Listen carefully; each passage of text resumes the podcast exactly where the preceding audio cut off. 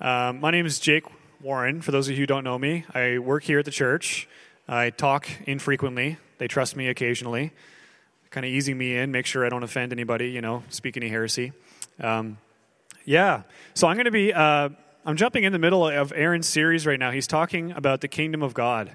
And I'm there's, there's always kind of a natural connection, you know, the way God teaches these things. And I really enjoyed last week's message. We learned about how the kingdom of God is not just something that you experience after you die, but it's actually something around you, something that's near to you. God's presence is near to you, and it's something that actually lives inside of you that He wants to be free to move in. He wants to, you know, get let out of the cage, I think somebody said after the service. I really liked that analogy. Um, so you're going to hear us loop back on that this morning. And I thought it was so valuable. We just took some time last week we just took some time last week to be silent, to be still, to just be like, God, if you're here, would you show me your presence? And, uh, you know, I really like that. Sometimes we have the heebie jeebies about this idea that God could be around us, you know, that God's presence is near us. And I think, you know, I get it. I get why that can be unnerving, but it's such a, it's such a cool practice and something that I'm learning too that, that God's really loving. He's gentle. And, and when he's near to you, it's not scary. It's, it's actually just going to change your perspective on your day. He wants to lift burdens and help out. So we're going we're gonna loop back on that to this morning. I'm going to leave this painting up behind me. I wish I could make it look a little bit bigger, look a little bit better. This is called The Return of the Prodigal Son by a guy named Rembrandt. I can't say his name right, it's Russian. Rembrandt. Rembrandt. Rembrandt. somebody painted this, and it's famous. And um, I'm just going to leave that up there. If you if you tune me out this morning, it, that's that's totally okay. If you get zoned in on this painting, that's all right. There's something that I'm, I'm, my talk this morning is inspired by this book by Henry Nouwen, and It's called The Return of the Prodigal, and it's about his experience seeing this painting. Seeing this painting sent him on a spiritual journey of understanding that God could actually look like that and the representation of that parable. So we're going to read from that this morning. It's in Luke chapter 15. It starts in verse 11. If you want to pull up pull that open in your Bibles or on your phone. I won't, I won't judge you if you have your phone out. I'll just assume it's a Bible. You know, God's watching. I'm just, I'm just, I'm just kidding. I'm just kidding. You can text in services. I'm not gonna. We're not gonna kick you out. So it's Luke chapter 15. And while you guys are just pulling that up, I just want to open in prayer. I just kind of love the way it changes our posture and kind of helps us just listen and kind of picture ourselves before Him. So let's just open in prayer while you guys are pulling that open. Lord, I thank you that your kingdom is around us, that your presence is near us. I'm so aware of how needed that is in our society and our culture today. We live in such a fast paced world. And I don't know, you know, a lot of people here, I'm sure, are on the same page as me that stillness and peace in my head are just something I need. And I thank you that as we give pause to you, as we seek you and just allow your presence in, that you, there's a way in which you just give us peace. You know, your word says that you're the Prince of Peace. And my prayer this morning, God, is that you would come and that you'd teach us. But more than anything, I just pray that everybody here would have a moment with you, that they would receive from you, that they would receive that peace, that burdens would be lifted off of them, and that they would just know that you're there for them, that you're loved. Maybe they find you in that painting and the embrace of the Father. Maybe they find you in the words. But we just welcome you to speak to us. I thank you that you're eager to teach us, that we don't have to invite you like you weren't going to, you weren't sure about it. But you love meeting with your kids and you want to be here. So we welcome you to speak to us, to challenge us, even if it's difficult. But we just thank you for what you're going to do this morning. In Jesus' name we pray. Amen. Okay, so let's go ahead and read um, Luke chapter 15, verse 11. I'm starting, I'm reading in the ESV translation.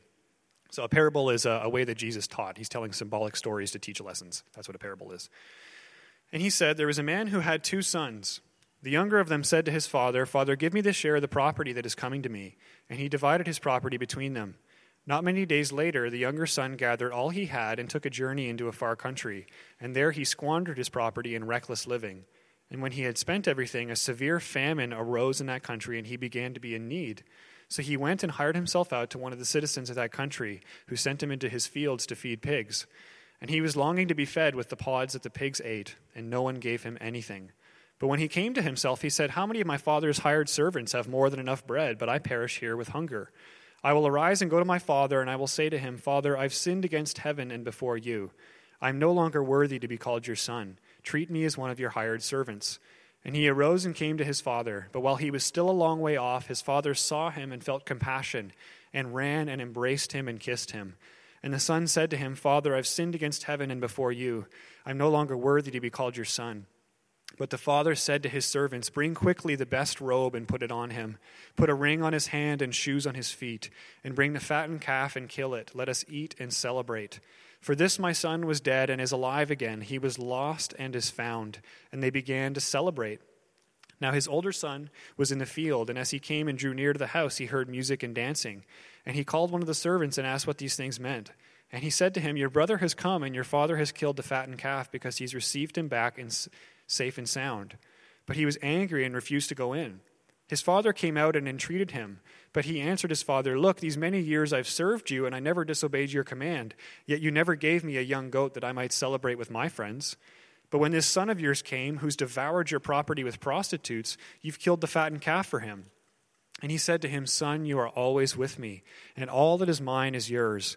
It was fitting to celebrate and be glad, for this your brother was dead and is alive. He was lost and is found. The prodigal son, the son that was younger and blew his property, you know, it wasn't a small thing that he did. When he's asking for his, his inheritance ahead of time, what he's really saying is that, like, hurry up and die already, Dad. I kind of just want the money that's coming to me. You know, it's a, it's a big offense. Um, and he goes and wastes it, and he hits rock bottom and he has to, and he realizes, okay, even if I'm a servant in my dad's house, it's going to be a lot better than where I'm at. So he chooses to come back.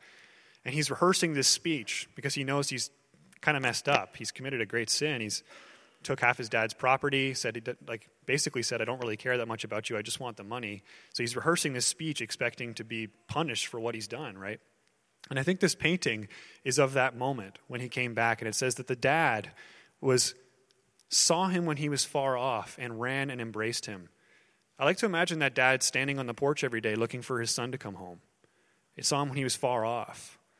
You know, I don't know how long he was gone, but he had an entire inheritance to blow. He could have been gone for a long time. But that dad, for some reason, was looking and saw him far off and ran and embraced him. And he received him like this in this painting.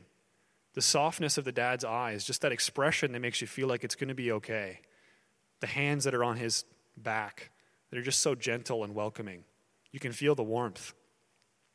He puts a robe on him and gives him new shoes, and he doesn't make any mention of the money.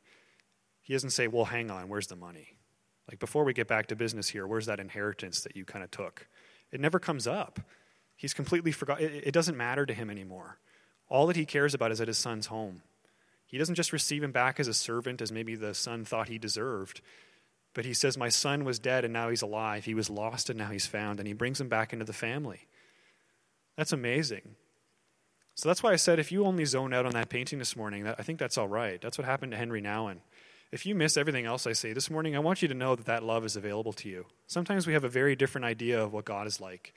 We feel like we've done something wrong. You know, like all of us have done that at least a little bit, where we've done something that we knew was wrong, but we kind of did it anyway, and you kind of have to sheepishly come back. I want you to know that you'll be received like that dad in the painting. That's the message. That's why this parable is often so famous. It's really a story about his dad's love. It's not so much about the son and all his mess ups, but you'll be received back like that. That's what it means to be a Christian. You've come back home and you've been given a new life by Jesus. You've received that embrace from the Father at one point. So if you're a Christian, you've, you've already received that, and there's kind of a constant experience of that too. The love doesn't change. Um, if you're, if you're curious about how to do that, you can talk to God yourself. You can approach Him in your room. You can find Him in the Bible. You can talk to a friend. You can talk to somebody here this morning. But that's really important. If you're here and you're new and you've never made that step, I want you to know that that's how God's going to receive you. You can make that step this morning. You can receive the embrace, even if you're expecting to receive punishment. The elder son had to make a decision too. He had to make a decision to come home. He gets bitter, right? He feels like he's entitled to something different. It's not fair that his son gets all this stuff. He hasn't even gotten a goat, and his son gets the fattened calf. His brother, sorry, his brother gets the fattened calf after he goes and wastes all this stuff. And he's bitter and angry about it. But the father extends him compassion too, doesn't he? As soon as he hears that the, the elder son is angry, he goes out and it says he entreats him. He goes out and entreats him. He talks to him. He doesn't just say, Oh, let him pout, he'll get over it. He says, All that I have is yours. You're always with me. He says, It was fitting to celebrate and be glad, for your brother was dead and he's alive. It's not wrong for me to celebrate. And, and, you know, if we really think about it, I think the elder brother would probably want to celebrate too, right? How is he missing that? How is he missing the fact that his brother is now home? His brother was in the gutter, and is now home, right? But he's caught up in something. The elder brother has a decision to make too, and we don't hear in the parable what happens to him, but I think it's symbolic for us, right? There's all moments where we feel like the only way out, like we're, we're bitter about something. We feel like we've been, um, we've, it hasn't been fair. We've been, we've been entitled to something that we haven't gotten. And the decision that the elder brother has to make to come home is to, to really be humble and to just say, you know what, I'm missing something here. It's not that the elder brother has nothing. He says, All that I have is yours. He gave the first half of the inheritance to the, to the younger son, right? Now all he has left is the other half. All that the dad has is for the elder son. I'm pretty sure he could buy a fattened calf with whatever that inheritance was, right? He's, he's getting tunnel vision on something. And the way for the elder brother to come home is to humble himself and to say, you know what, I, I do want to participate in this. I want to celebrate that my, my brother's back. And my dad does love me. There's something he's missing, right? He's caught up, he's got tunnel vision. You may identify with one or the other. You may have hit rock bottom. Oh, where'd the painting go? Sorry. If that keeps happening, I'll try and remember to do that. Um, you may identify with one of the two brothers. Your life, by and large, may be characterized by making decisions that you kind of knew were wrong and you had to sort of turn from. Or you may feel like you've done everything right, by and large, and, and things have been a bit unfair in light of how good you've been. That's okay to feel that way. Like it's, there's, there's a change for you to come home, but one or the other, we kind of identify by and large. But I think both of us, you'll see elements of both brothers in each of us, if you know what I'm saying. Both of us, all of us, have made decisions sometimes where we kind of knew it was wrong, but we just went for it sort of the prodigal son's trajectory. And sometimes we get pride and we feel like we've discerned something different and we've gotten bitter. You know, each of us kind of have both. Every time I've read this parable, for the most part, every time I've heard it taught, that's kind of the message, and rightfully so. This is the Christian journey about making that choice to come home and to become a Christian, to be born again, to be brought back into your dad's household, back into your dad's family. Now you're a son and a child of God, son or a daughter. What happened in Henry Nouwen's book that inspired this talk I can't really do this because I got, hold on, see if I can do this. I'm going to read a quote. I need a wireless microphone. Henry says that everybody's journey comes to actually identifying with the Father. And that was new to me. I've never, I've never saw myself in the Father in this parable. He says this The Father was the place to return to, the goal of my journey, the final resting place. It was only gradually and often quite painfully that I came to realize that my spiritual journey would never be complete as long as the Father remained an outsider. Let me show you to, let me show this to you scripturally. In Ephesians chapter 5 verse 1 and 2, it says, "Therefore be imitators of God as beloved children, and walk in love just as Christ also loved you and gave himself up for us, an offering and a sacrifice to God as a fragrant aroma." So when you're a son, when, you're, when you come back in that home, both sons in this parable had to make a choice to come back, whether it was to just be humble and to be thankful for what they would get, or whether it would be to leave the mess of the life that they've made by hitting rock bottom. They both make a choice to come home. But there's a journey that happens after that. As Christians, we've all come home, we've all become and been adopted back into God's family as children. But Scripture is telling us to be imitators of God as those beloved children. And Henry, in his book, is saying that my journey wasn't complete until I started to identify with the Father. You don't just always remain in this state as a dependent child, as somebody that's always needing forgiveness and just kind of failing, and you're in this never-ending cycle and hoping you kind of just hit the hit the green when you you know you die and you go to heaven. You know, you just keep. At, what you do is you, you change. We're talking about the kingdom of heaven in our current series, the kingdom of God. In Luke chapter 13, Jesus says, What else is the kingdom of God like? It's like the yeast a woman used in making bread. Even though she put only a little yeast in three measures of flour, it permeated every part of the dough. So the kingdom of God inside of you is what gets birthed inside of you when you're born again. When these sons came back home, that kingdom of God started to permeate the yeast that they were. And it starts to grow and just spread through you until it changes all that you are. And when the yeast has permeated all the dough, I think you'd be an exact representation of who the Father is in this picture. That's who we're all destined to become like. That's who the sons are going to be imitating, is their dad, to become like them. And that's all of us in this journey. We don't just, we're not just sinners trying to stop sinning. We're becoming more like Jesus. We're imitating our Father. The reality is that another analogy that's used in the Bible to describe a Christian is that you're a part of God's hands and feet, you're a part of his body. Jesus says that the body is his church. So you're all a little brick that builds up the church as a people. The church isn't a building or a Sunday morning time slot. The church is a people. And, and each of us are a brick or a part of that, a part of his body that makes up who he is. So, as he's reaching out to the world to carry out this mission, the mission to let other people know that they're loved and that's actually who God is, and they were created to be in God's family and they're going to be received with love, he does that through us. We're his hands and feet. So, we become more like the dad and we start to receive people with that kind of embrace all of a sudden we're not just the people that have received that embrace and i'm not saying that's wrong. I'm saying that's a part of the journey. But all of a sudden we're the dad that's giving that embrace to other people. I don't think i have to talk very long about i don't think i have to convince you that the world needs love. There's a lot of people that aren't sure if there's hope right now. There's a lot of people that don't know that that's actually what god's like. Our, the goal of the kingdom of heaven inside of you permeating all the dough is that we would become that embrace for other people we would put on the character of Christ. We'd become more like him. If you think about what the dad is like, it's pretty radical. He gives away half of his inheritance to the first son, and he makes no mention of it when he comes home. Doesn't, doesn't ask him, What about the money? He didn't count it as something to be grasped, if you know that Bible verse. The second son, he says, All that I have is yours. All of his inheritance, all the property, everything that the father has, he's just counted as something that's towards his kids.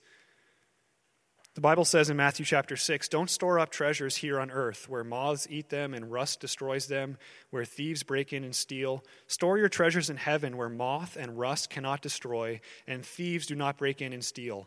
Where your treasure is, the desires of your heart will be also. The dad is an example of somebody that had no stock, no treasure in what was here on earth. He counted it all as something for his kids. That's what it means when we're supposed to be imitators of God who loved us and gave himself up for us, an offering and a sacrifice. You start to count people as greater than yourself. You start to become that love and to put other people first, to count everything as just something that's going to help you toward love your kids, love the people that need it in this world. So, how do you do that? How do you let the yeast of the kingdom of heaven permeate the dough? How does God do that? How does He grow you? I'm going to give you some practical examples but what I want you to know is that for Henry Nouwen, and he wrote a whole book on how God really spoke to him in a painting. That's why I've said that a few times this morning. Sometimes God can reveal himself to you in different ways. So there's not kind of a magic formula. There's a lot of ways that are common. But here's the, here's the greatest news I can tell you. I'm going to read a, a verse from Verse John chapter 4, 1 John. There's no fear in love, but perfect love casts out fear. For fear has to do with punishment, and whoever fears has not been perfected in love. We love because he first loved us. So the sons are brought home, they're back in a proper relationship with their dad. That's what Christian life is. It's not a religion, it's a relationship that you have with God. That's what you were created to have. He wants to be somebody that you talk to, somebody that's a friend, somebody that's a father to you, guiding to you. It's a relationship. So in a relationship, you love somebody, it's a mutual love, right? The Bible's telling us that we love because he first loved us. So this is the greatest thing that I can tell you this morning is how do you grow in your relationship with God? How does that how does how do you put on more of the character of that dad in this world? You're going to love God more as you see the love that he has for you. When people say things like it's all about the cross, that's not just a Christian cliche. The cross is a, a, con, a constant attestment to your value and your love. That was Jesus' way of saying, I've done everything I possibly can to make a way back home for you. I died for you because I loved you so much. That's how valuable you are. As that continues to be revealed to you and more of, it just starts to mean more. The love that God has for you means more. You're going to love Him back. There's a verse in the book of Romans that says that it's God's kindness that leads men to repentance. When you see it, that God is kind, that's what leads you to want to actually turn from your old way of living. When you see that God is loving, you start to love Him more. So, how do you grow as a disciple of Jesus, as an apprentice of Jesus? How do you become more like the Father? You start to see his love for you more. That's amazing. To become, Jesus said that he came to lead you into life and life in abundance. Abundant life, a whole life, a full life is where he wants to lead you. Unlocking that, walking in that, that, that relationship with God, that he's going to lead you into fullness, comes because he loves you. That's good news. It's not because of religious performance. You don't have to do the right thing. You receive the love of God, and He transforms you. So, what, how do you do that? How do you see the more love of God? I want you to know that last week, when we started to talk about the kingdom of heaven, the kingdom of God's presence being around us, I want you to know that God is near. That's really the truth, that God is eager to show you that He loves you. Don't worry about that. If you're thinking to yourself that I want to become that, I know the world needs more spiritual parents and not just dependent kids. If you feel convicted that that's what you're supposed to become, love for the world, and you want to receive people with that embrace, don't fret. God is near to you, and He wants to reveal His love to you that's going to cause you to love Him more. As that relationship gets strengthened, you're going to be willing to trust Him with more of your life. As you see that He's kind, it leads you to repentance. You're willing to surrender more of your life to Him, that you would just, it would permeate more of the dough. You'd become more like Him. He is eager and close to do that. It's not hard, it's not distant. He died to make a way that was close to you. When we celebrate the resurrection, we're celebrating that Jesus is alive and that He's near to you.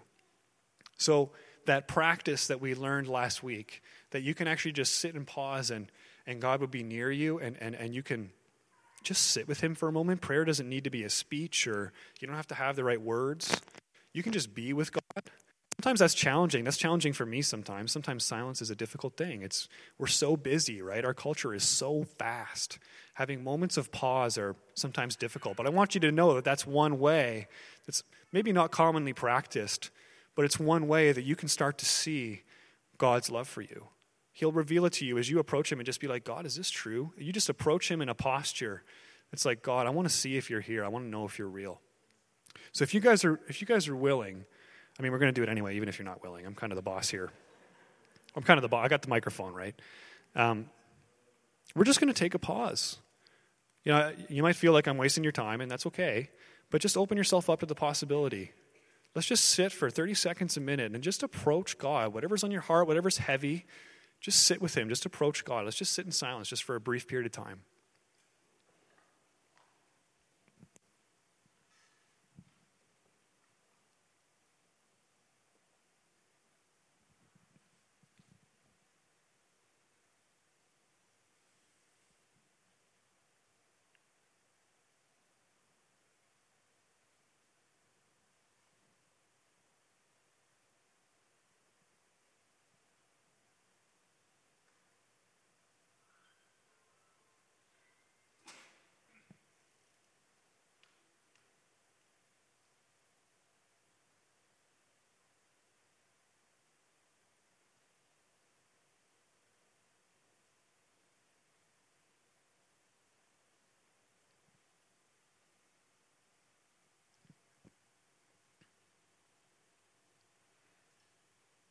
God, we approach you together in this time, and I pray that your perfect love would do as your word says and just cast out fear.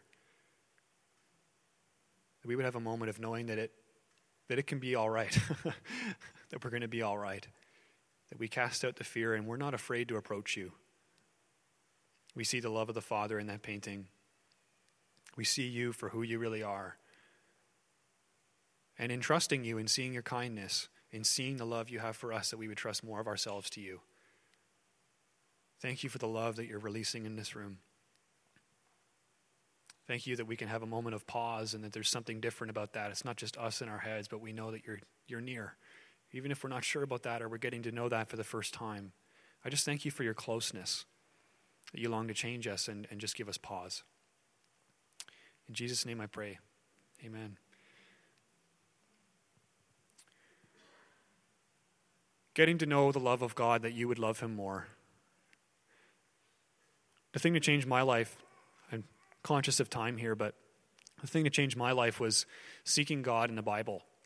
I didn't approach it like a textbook, but I was looking for help. I realized I had never tried to learn about God in the Bible, but there was moments when I would read the scriptures that just made me feel better. I was having a hard time when I first started to really read the Bible. And it just it just gave me peace. I don't know how else to describe it. I felt like there was somebody actually speaking to me, that same presence that we're trying to sort of approach in that posture as we sit in silence. I, I felt that same presence of God as I would read the Bible. He wants to show you who He is and to anchor you in His Word. That's a great way to get to know the love that God has for you. Don't just make it something that you should do, but approach God with that same attitude, that same question God, is there more that I'm missing here? Is there more of your love that's going to strengthen me and change me and help me to become all that you've meant me to be? Henry said it was often, let me actually get the quote. I think he said it's often gradually and painfully. I came to realize often quite painfully and only gradually, that my spiritual journey would never be complete as long as the Father remained an outsider. I like the phrase, um, God loves you just the way you are, but too much to leave you that way. I like that phrase. There's more, too much to leave you that way. You know, eating vegetables kind of sucks sometimes, but it's healthy for you. Sometimes it tastes bad. I mean, you can make them taste good. Uh, you know, shout out to people that make them taste good, but um, it's healthy. Sometimes going to the gym hurts and it sucks, but it's healthy, right? It can be painful, uncomfortable. Don't lose your spiritual gym membership. The other thing I want to say to you your spiritual gym membership, okay? Let God love you by challenging your comfort zones. Something that might be uncomfortable for you. Maybe that's getting involved with a small group. Maybe there's already something burning on your mind that you know is a bit uncomfortable that God wants you to do or, or to participate in. That's kind of a usual sign that it might be God if it's kind of burning on your mind like that. Let Him challenge your comfort zones. Because, like vegetables and like the gym, it's going to lead you to wholeness, even though it kind of sucks a little bit. Or it might feel like that. Let God love you by challenging your comfort zones. Let me close with this. I'm just going to read this verse again. There is no fear in love, but perfect love casts out fear. For fear has to do with punishment, and whoever fears has not been perfected in love. We love because he first loved us. Let me close this in prayer. I know we're doing a lot of that, but let me close this off in prayer. Thank you, God, for challenging our comfort zones and that our identity is not found in always being independent children, but you long for a whole and full life for us. You said it yourself. You want to lead us to life and life in abundance. I thank you for the decisions that are being in, made in, internally in people right now. That they're willing to follow you a bit more, that they're willing to open themselves up to you to see if it's true, to open themselves up to seek your love, that their bond with you would be strengthened. And in that strengthening, that we would become better spiritual parents better ambassadors for who you are, better people that are witnessing to the love that you have for others, that we would hug more people, that, that, that, embrace that the prodigal son received from the Father, that we would embody that love in everything we do. Let us not, let us see that zoom out, that big picture. Your word says the kingdom of heaven is like a treasure hidden in a field. So when we see it properly for what it is, it's, it's something you want to sell everything for vegetables and going to the gym, when we see it properly, the, the, the love that it is for our bodies and the health, when we see those things, we know we want them, but sometimes in the moment it's hard to see. Sometimes it's easier to choose differently, to choose the couch and to choose chips or whatever. Help us not to choose couch and chips spiritually, God. Help us to make decisions that are having faith in the fact that you said that the kingdom is actually a treasure, that it's actually a love of strengthening in us that, that's going to change all this. Help us to have faith in your word, even if we can't see it. I thank you for the men and women in this room that are making decisions inside of themselves to become those spiritual parents in this life.